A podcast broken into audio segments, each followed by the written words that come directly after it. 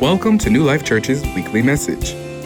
New Life Church's mission is to lead people into a transforming relationship with Jesus through the gospel. This week, speaker Pastor Steve Benninger delivers the fourth message from the series, Portraits Jesus, Who Are You? You can find the sermon outline and video for this message at enewlife.com or the New Life Church Gahanna mobile app. Now there was a man of the Pharisees named Nicodemus, a ruler of the Jews. This man came to Jesus by night and said to him, Rabbi, we know that you are a teacher come from God, for no one can do these signs that you do unless God is with him. Jesus answered him, Truly, truly, I say to you, unless one is born again, he cannot see the kingdom of God. Nicodemus said to him, How can a man be born when he is old? Can he enter a second time into his mother's womb and be born? Jesus answered, Truly, truly, I say to you, unless one is born of water and the Spirit, he cannot enter the kingdom of God. That which is born of the flesh is flesh, and that which is born of the Spirit is spirit. Do not marvel that I said to you, You must be born again. The wind blows where it wishes, and you hear its sound, but you do not know where it comes from or where it goes. So it is with everyone who is born of the Spirit. Nicodemus said to him, How can these things be? Jesus answered him, are you the teacher of Israel, and yet you do not understand these things? Truly, truly, I say to you, we speak of what we know and bear witness to what we have seen, but you do not receive our testimony. If I have told you earthly things and you do not believe, how can you believe if I tell you heavenly things? No one has ascended into heaven except him who descended from heaven, the Son of Man. And as Moses lifted up the serpent in the wilderness, so must the Son of Man be lifted up, that whoever believes in him may have eternal life. For God so loved the world that he gave his only Son, that whoever believes in him should not perish but have eternal life. For God did not send his Son into the world to condemn the world, but in order that the world might be saved through him. Whoever believes in him is not condemned, but whoever does not believe is condemned already, because he has not believed in the name of the only Son of God. And this is the judgment the light has come into the world and people love the darkness rather than the light because their deeds were evil. For everyone who does wicked things hates the light and does not come to the light, lest his deeds should be exposed. But whoever does what is true comes to the light so that it may be clearly seen that his deeds have been carried out in God. After this, Jesus and his disciples went into the Judean countryside, and he remained there with them and was baptizing. John was also baptizing at Aenon near Salim because water was plentiful there, and people were coming and being baptized, for John had not yet been put in prison. Now a discussion arose between some of John's disciples and a Jew over purification. And they came to John and said to him, Rabbi, he who is with you across the Jordan, to whom you bore witness, look, he's, he's baptizing, and all are going to him.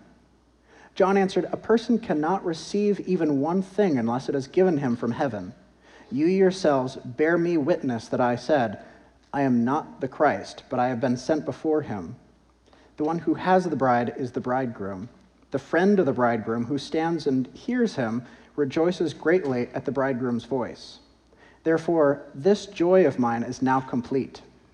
He must increase, but I must decrease. He who comes from above is above all. He who is of the earth belongs to the earth and speaks in an earthly way. He who comes from heaven is above all. He bears witness to what he has seen and heard, yet no one receives his testimony. Whoever receives his testimony sets his seal to this that God is true. For he whom God has sent utters the words of God, for he gives the Spirit without measure. The Father loves the Son and has given all things into his hand. Whoever believes in the Son has eternal life. Whoever does not obey the Son shall not see life, but the wrath of God remains on him. John chapter 3. Are you kidding me? Preacher's dream. And the whole thing, right? The whole thing.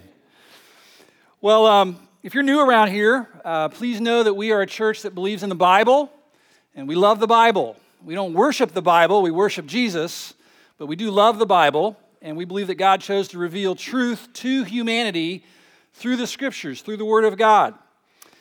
Now, the Bible doesn't claim to reveal all the truth that there is in the universe, but rather it claims to reveal all the truth that we need to know in order to have a relationship with God, our Creator.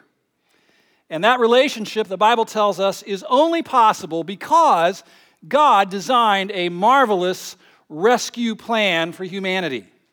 And you know what? He is executing that plan to perfection even as we speak. And one Bible passage that unveils God's plan is the one we just heard, John chapter 3. So if you haven't taken your study guide out yet, do that so you can track with me this morning. And uh, in this great chapter that we're looking at, I want to begin by making a few observations, okay? First, it's in this chapter that the writer, John, John the disciple, is going to describe the first of two personal encounters that Jesus had with people in which he shared the gospel with them. How would you like to hear the gospel from Jesus? Well, here in chapter 3, we get to eavesdrop on a late night conversation that Jesus had with a very religious Jewish man named Nicodemus. That's right. Then in chapter 4, next weekend, we'll see Jesus engaging with a Samaritan woman who is not named, so we just call her the woman at the well. That's right. And the, the difference in Jesus' approach with these two people, to me, is very fascinating. I mean, how he related to a man, uh, on the one hand, steeped in religion, versus how he spoke to an immoral woman with a shameful past, is something I think we can all learn from. To me, these two people represent two ways of being far from God. On the one hand, religious Phariseeism, Nicodemus, and on the other hand, rebellious license, the immoral woman. And Jesus, in his goodness, chooses to enter into both of their lives to show them a third way the true way, the only way, God's way. And we're going to get to see that. Some other interesting things you might have noted when uh, Todd was reading, John 3 contains some famous verses. Uh, you must be born again. Uh, John 3:16, of course uh, the verse that says, He must increase and I must decrease. A lot of well known verses in John 3. It's also a chapter rich with allusions to the Old Testament. It talks about being born again, being cleansed with water, the wind blowing, the serpent lifted, lifted up in the wilderness. Those were all allusion, allusions to Old Testament passages. Of course, Nicodemus, a religious teacher, should have been familiar with those, right? It's interesting to me that, that John, the author here, doesn't tell us what happened with Nicodemus or how he responded to this conversation. He records the start of the conversation, and then before long, Nicodemus just kind of vanishes away. And John gets lost in what Jesus is saying. So it's a bit unlike the encounter with the Samaritan woman, where John will tell us exactly how she responded. But here we're, we're kind of left asking so what happened with Nick? Did he end up believing or, or what happened with him? And if you want to know what happened, you'll have to look ahead in John to chapter 7 and chapter 19 for some clues. But as I studied this chapter, it dawned on me that what John here is doing, he, he's showing Jesus Christ answering some of the most important questions that a human being can ever ask. Questions really that, that everybody in the world should be asking and seeking the answers to for their own good, for their own benefit.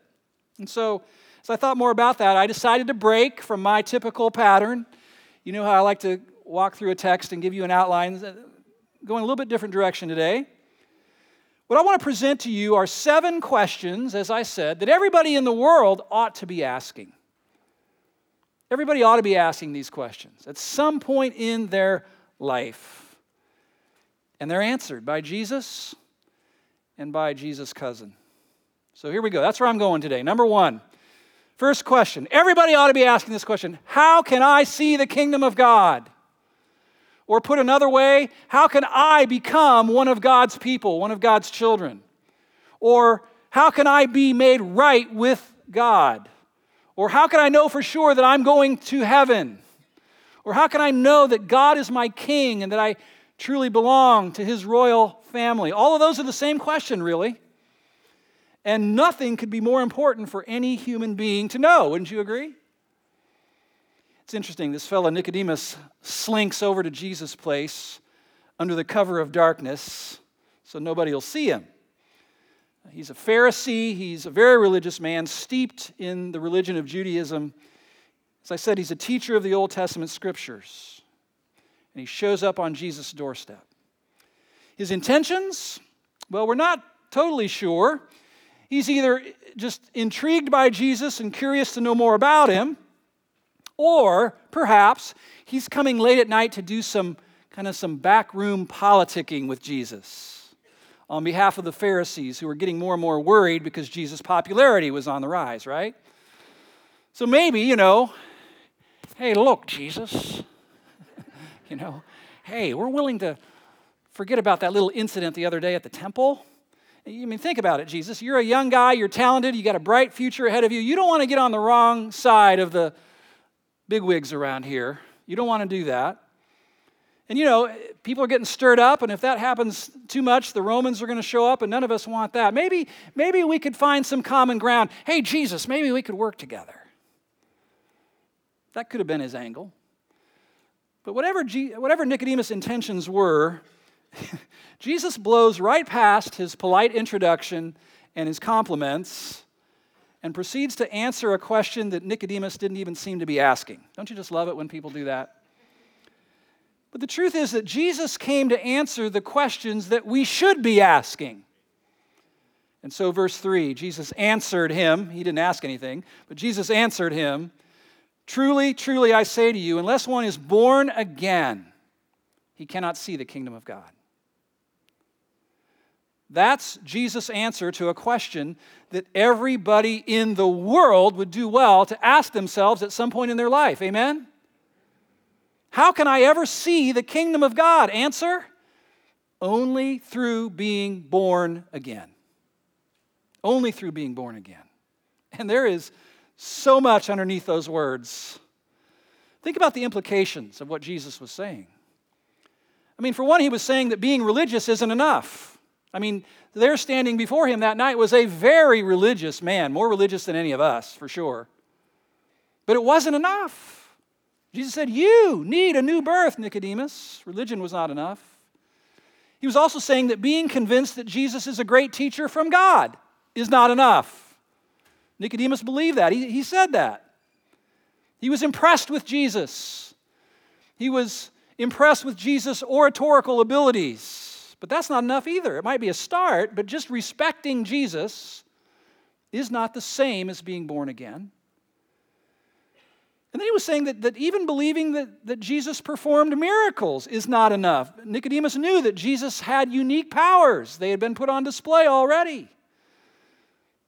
But while being persuaded of that is a good thing, again, it's insufficient, it's not enough.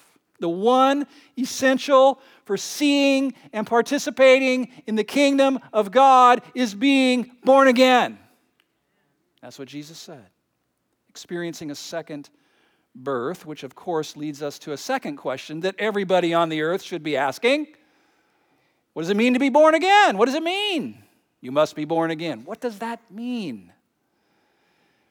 And it appears that Nicodemus was a bit confused and baffled by Jesus' response, he fumbles around with the concept a little bit born again, go back inside mommy, come out again.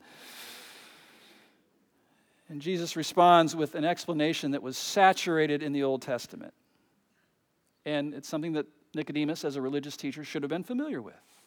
Verse 5 again Jesus answered, Truly, truly, I'm telling you the truth, Nicodemus. I say to you, unless one is born of water and the Spirit, he cannot enter the kingdom of God. That which is born of the flesh is flesh, and that which is born of the Spirit is spirit. Do not marvel that I said to you, You must be born again. The wind blows wherever it wishes, and you hear its sound, but you do not know where it comes from or where it is going. So it is with everyone who is born of the Spirit. Verse 9 Nicodemus said to him, How can these things be? Baffled. And Jesus answered him, Are you the teacher of Israel, and yet you do not understand these things? That is a rebuke, isn't it? What does it mean to be born again? Answer The new birth is a spiritual birth, not another physical birth, a spiritual birth that imparts new life and it is accomplished through a sovereign work of God by His Holy Spirit. Note, the, the, the, second birth, being born again, he's not talking about a second physical birth, is he? And it, that's good because we need to get that image right out of our minds, don't we? In fact, when Jesus said, that which is born of the flesh is flesh, flesh gives birth to flesh, Jesus was implying that our first birth, our physical birth, actually makes us unfit for the kingdom of God. And the Bible confirms that in so many places that we humans actually inherited a kind of birth defect from our parents. Not a physical one, but a spiritual birth defect that disqualifies us from entering the kingdom of God. The Bible refers to it many ways. It, it calls it sinful flesh. We all got it. Our kids got it from us. Our grandkids got it from our kids. It doesn't skip generations sinful flesh. It includes our skin and bones, but it goes deeper than that, doesn't it? It's, it's, it's, a, it's a bent, it's, a, it's an inclination to want to rule over our own lives and reject and cast off authority over us. Who's going to tell me what to do and how to live my life? Especially casting off the kingship of a holy creator God.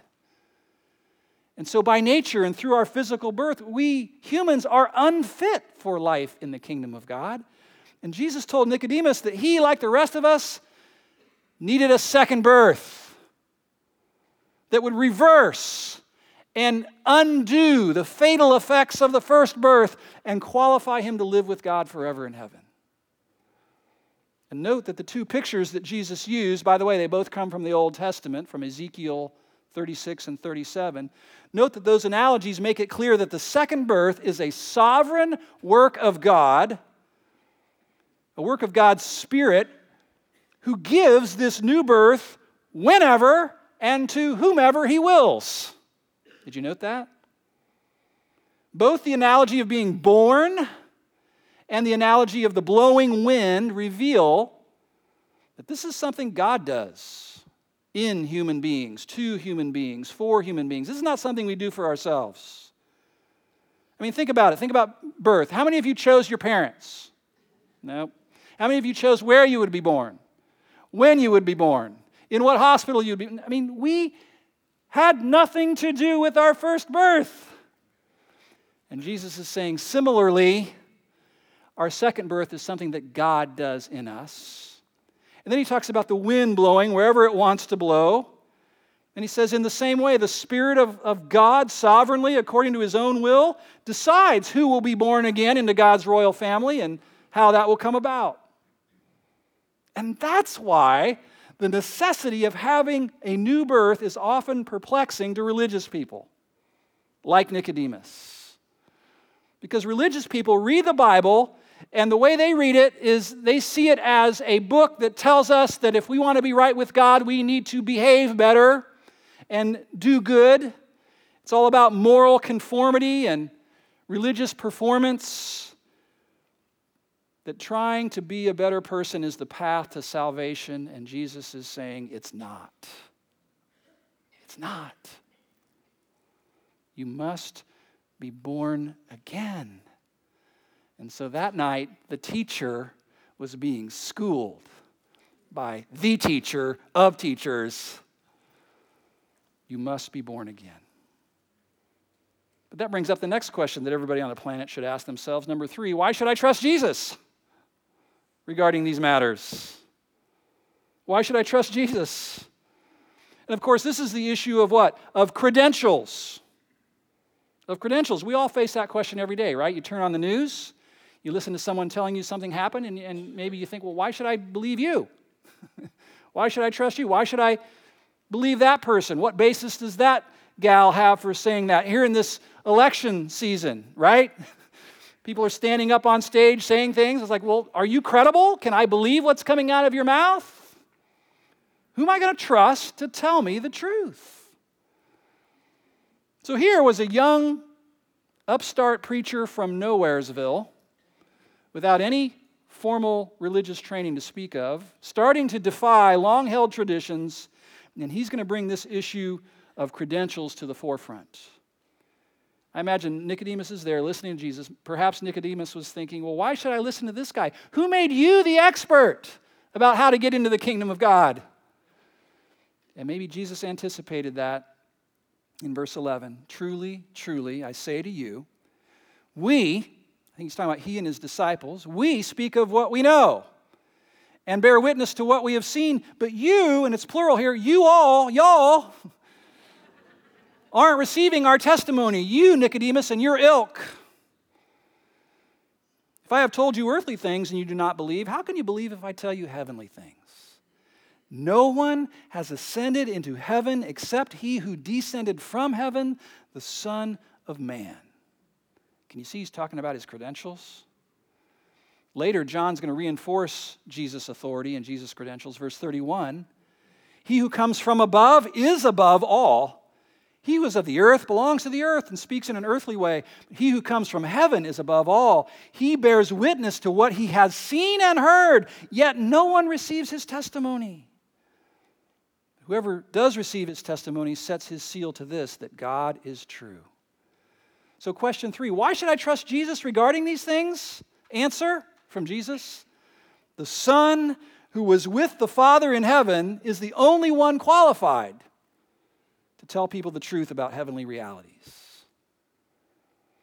Now, you can kind of tell here that even though it's early in Jesus' ministry, there's already resistance. There's already some opposition to his message. I'm sure people were thinking, what, what right does this young guy have to come along and challenge the status quo like he's doing? But here we see his answer. Jesus believed that he was from above, from God, and that that uniquely qualified him to speak about the realities of God's kingdom. It's like he's saying, You want credentials? I lived in heaven. I've seen the kingdom of God. I've lived with God. I know him. He knows me. I've heard his words. I'm just telling you what he told me to tell you. Those are my credentials. And then he makes an audacious claim in verse 33, really. He basically says, Look, if you want to know if what I'm saying is true, just believe it and you'll know. And you know what? There are doubting people, there are questioning people, always doubting, always wanting proof. I need more proof. Show me more proof. I need more proof. I'm 85% convinced. I need you to give me more proof, more proof. And there is more proof. But if you're a chronic questioner, there comes a point when you must just decide to believe and your faith will be self authenticating. You'll just know that you know that you know that it's true right here. I was talking with a guy yesterday, and we were talking about spiritual things, and I said, You know what? Don't take this wrong, but, but I know that I know that I know that I'm on my way to heaven as if I'd already been living there a thousand years. I said, I'm not, it's not me, it's not because I'm so awesome, it's because I know who I'm trusting in and I know how trustworthy He is. I just know it. And don't miss that Jesus, talk about audacious, was also claiming the full authority of the entire Trinity for himself. Verse 34 For he whom God has sent, who's that? Jesus, utters the words of God, that's the Father, for he, God, gives the Spirit without measure, literally gives to him the Spirit without measure. So, what was Jesus saying? You want credentials? You want authority? How about this? The full authority of the other two members of the Holy Trinity is behind me 100%. God the Father sent me with my message, and I speak it in the full power of the Holy Spirit. That's authority. So, look, everybody's got to make their own decision, right, about who they're going to trust to tell them the truth. Everybody's got to make a decision for themselves, especially when it comes to this matter of eternal realities. Who am I going to believe? I can listen to Joseph Smith or Confucius or you know, whoever. Christians are those who've decided that Jesus of Nazareth has sufficient credibility to warrant their full trust. They believe Jesus is telling us the truth here. He's been in heaven, He's lived in eternity, He knows what's on the other side. And so for me, I've made my choice. I've decided I'm going to believe the one who's lived in heaven and been there. All right, we've seen in this conversation that Jesus believed he was qualified to tell a religious man that he needed to be born again if he wanted to get into God's kingdom, and that that born again experience is a sovereign work of God. So, what's our part in it? What's our part then? And that's the next question that everybody should be asking. What is my responsibility then in being born again? I'm going to read verse 14. You tell me what our part is, okay? As Moses lifted up the serpent in the wilderness, that's a reference to the Old Testament, so must the Son of Man be lifted up, that whoever believes in him may have eternal life. What's our part? Believe. Believe. What is my responsibility in being born again? Believe in the crucified Son of Man who was also the Son of God. Believe. And that is a very, very important Bible word, isn't it? Believe. It includes mental assent to facts, it includes an intellectual component of believing some things about Jesus, but it's more than that. It's more than that. The word here, when you look in the original, when it says believe in him, it's literally believe into him. Ah, that tells us that this is more than just up here, right? This is believing in the Bible is entrusting your whole life to someone that you deem to be trustworthy.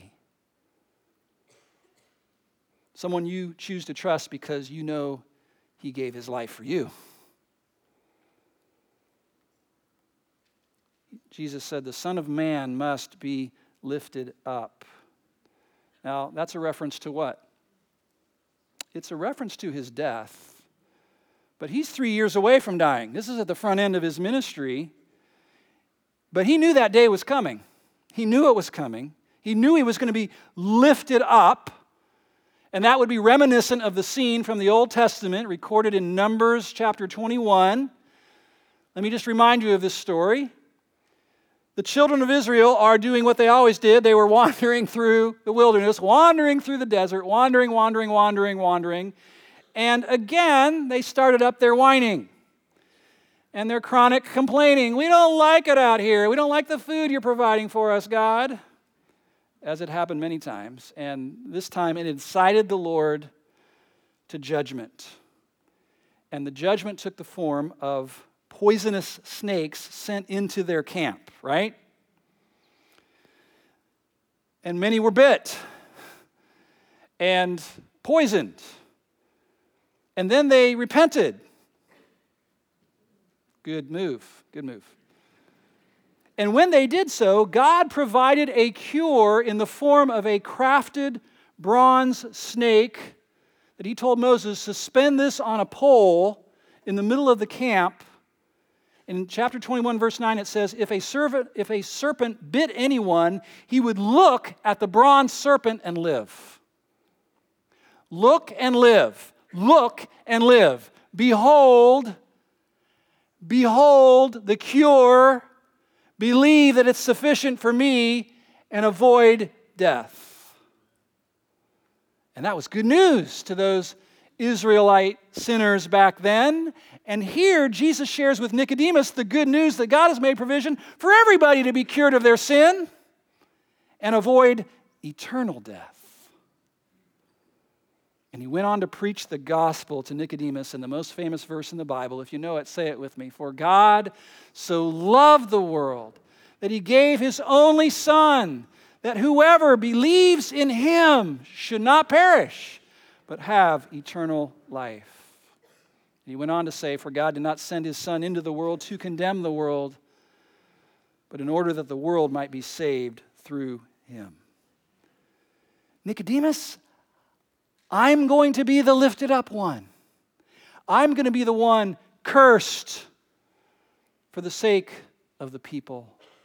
And all repenting sinners who look to me will live. Live. And look, don't miss the motivation behind this rescue offer from God. For God so loved the world, right? That's the Greek word agape. You've heard of agape love? That's God's kind of love. That's self sacrificing, self giving love, unconditional, relentless, unstoppable love. God the Father giving his Son as a sacrifice was the greatest expression ever of true love. Don't ever forget that. And so, our part, what's our part, Steve? It's to believe that he loves us. For God so loved the world, his love is indiscriminate. Jesus died for everyone.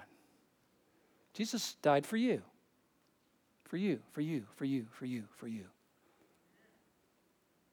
Our part is to believe in his love for us and to believe that he's done everything that was necessary to reverse the curse, to undo the damning results that came to us through our first birth by paying for our sins so that we could be born again and have his life.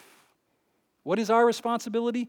Believe into Jesus. Believe into him. That's the only way anyone is going to avoid perishing.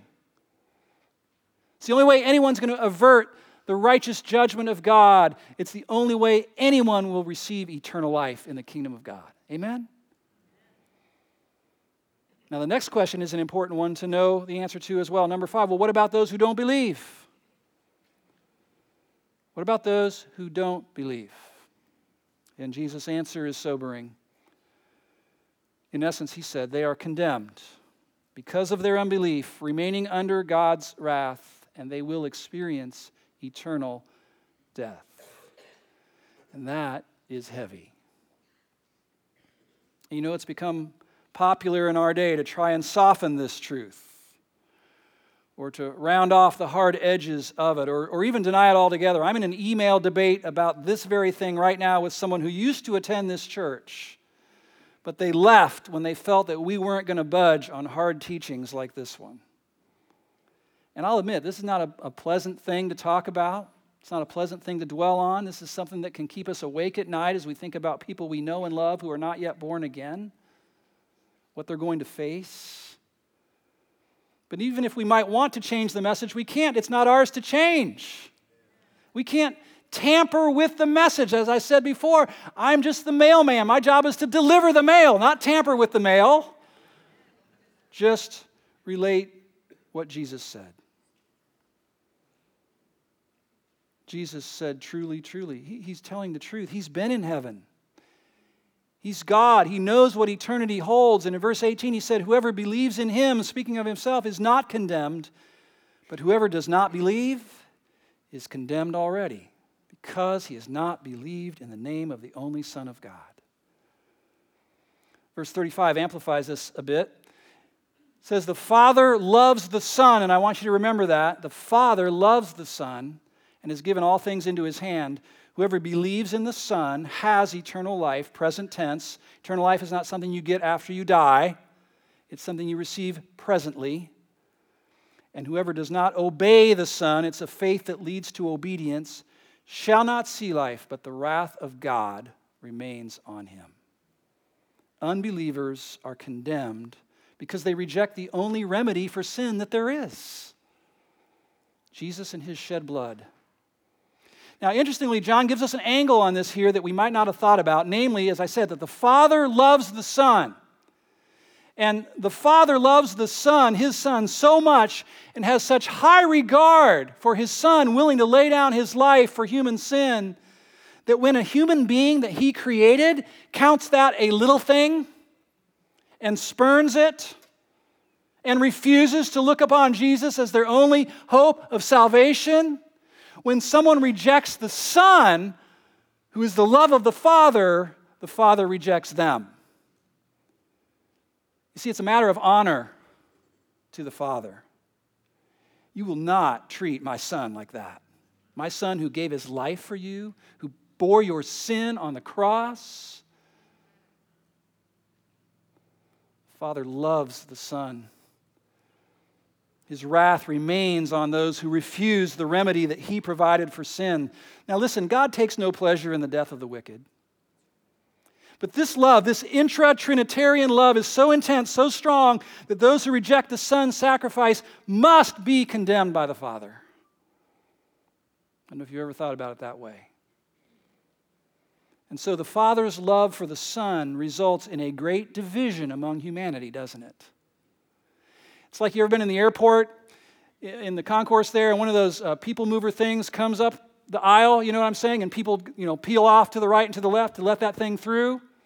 Here comes Jesus right through humanity and creates this division. Those who believe, those who believe, and only those will be spared condemnation and will receive eternal life and forgiveness and an eternal home in heaven with the, the royal family of God pardoned for all their sins, but those who refuse to do so remain under the wrath of God and will not see life. Big division. As one theologian noted, everybody's sin will be punished in one of two places either on an old rugged cross or in a lake of fire that burns forever and ever. Everybody's sin will be punished in one of those two places, not both, one of the two, either in the bloody, battered body of the Son of God hanging on an old rugged cross, they'll either be punished there in his body, or you will pay for your sins forever in a place called the lake of fire, hell. I wonder where Nicodemus would have preferred his sins be punished. I wonder which of those two places you want your sin to be punished in. For me, I made my choice.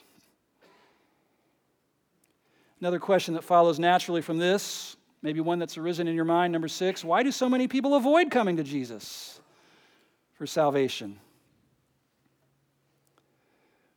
Answer according to Christ, their works are evil and they love keeping them concealed in the darkness rather than being exposed by the light. Verse 19 This is the judgment. Light has come into the world. That's a person, right? Jesus, the light of the world.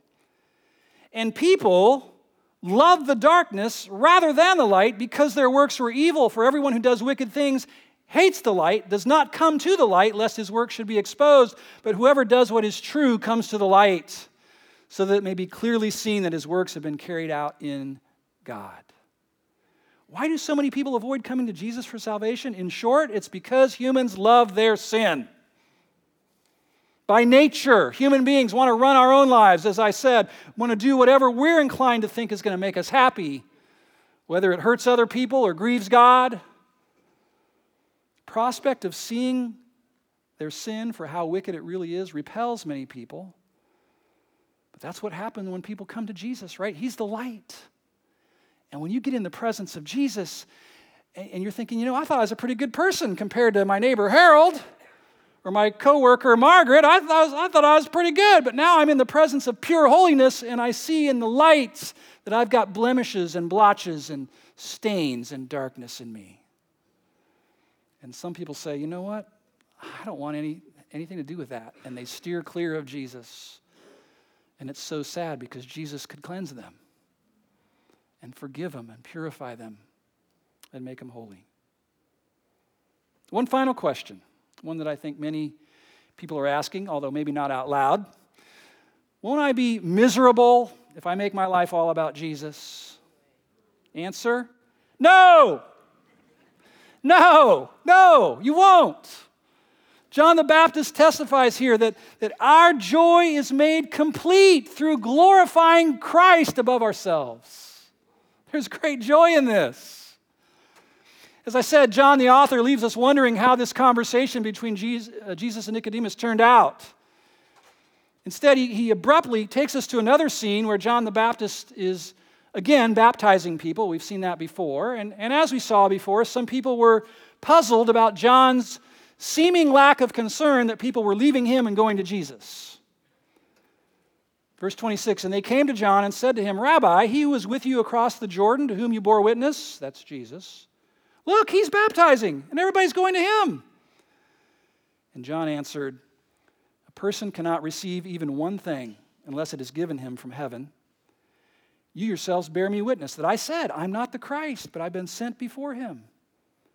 The one who has the bride is the bridegroom, the friend of the bridegroom, he's talking about himself now, the best man, who stands and hears him, rejoices greatly at the bridegroom's voice. Therefore, this joy of mine is now complete. He must increase, but I must decrease. I wonder how many of your friends have ever had this thought. Well, if I become a Christian and start to follow Jesus and make my life all about Him, then I know I'm going to have to give up all of my fun.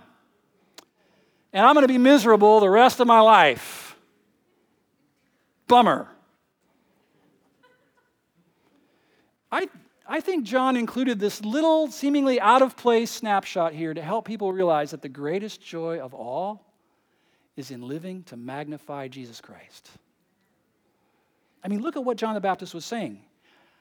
I'm not upset that people are leaving me to go over to him and follow him. That was my calling all along. It's never been about me.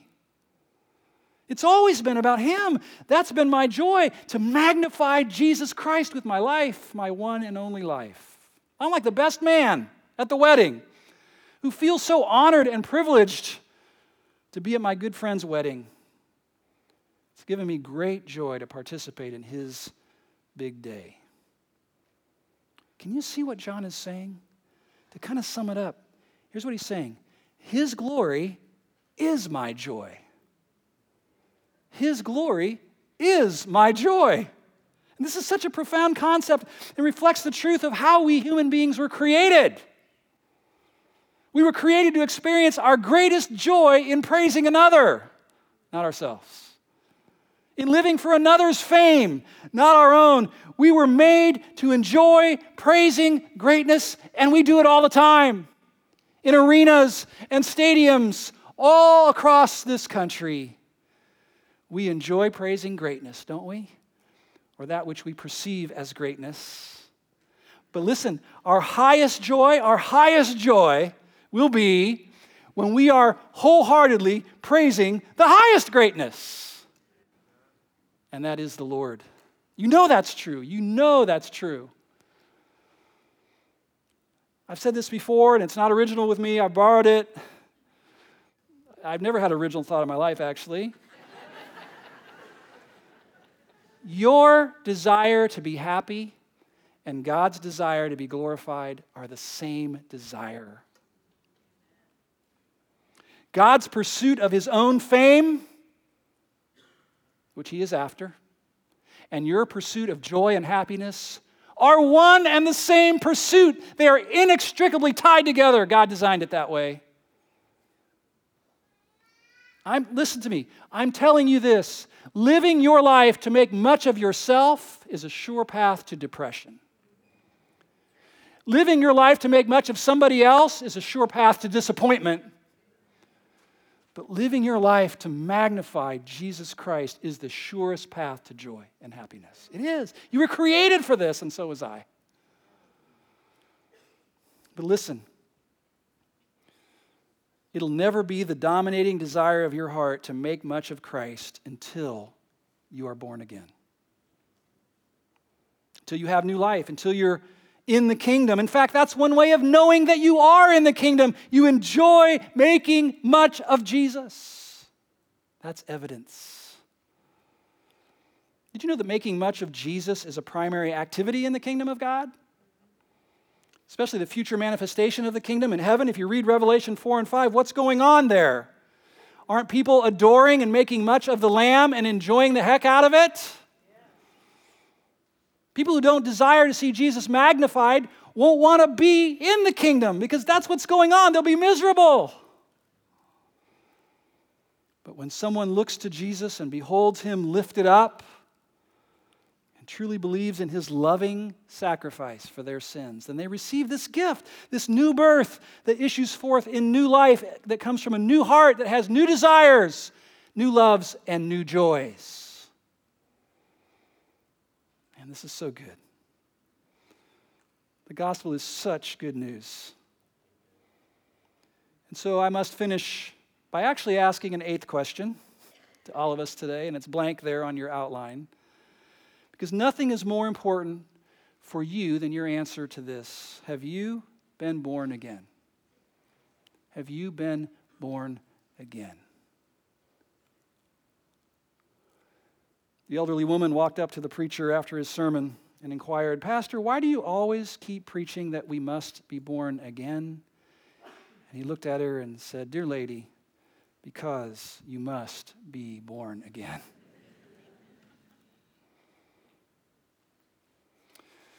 Question number eight is my question for you Have you been born again?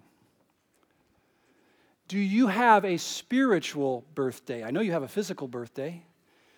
Do you have a spiritual birthday? And when I ask that question, if you just double clutch for a moment, if you hesitate, wouldn't it be tragic if someone walked out of here today after having heard a sermon on John 3 and not be born again? And if you've got this hesitation, like, I don't know that I can point to a time, a place, a year, a month, a day when I went from death to life, from darkness to light, from unbelief to belief. How about today? How about today? Today is the day of salvation. And if, if that's you, like there were folks last service, if that's you, if you're just like, oh, I'm not sure, then I have two paths for you to take. One is in a moment when we're worshiping, you could come up to a prayer partner and just say that to them. I am not sure, but I want to be sure. Can you guide me into that? And I know they'd love to do that. Second one is after the service, I'm going to be back in the prayer room back here in this far corner of the building. And I'll just be waiting for anyone who wants you to come in and say, Could you please confirm my new birth with me today? I'd love to pray with you about that. And just settle that.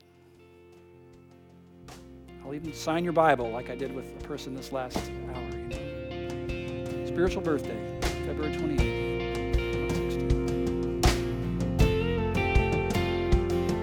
Visit us each week as we continue to journey through God's Word and seek to know Him better through the gospel.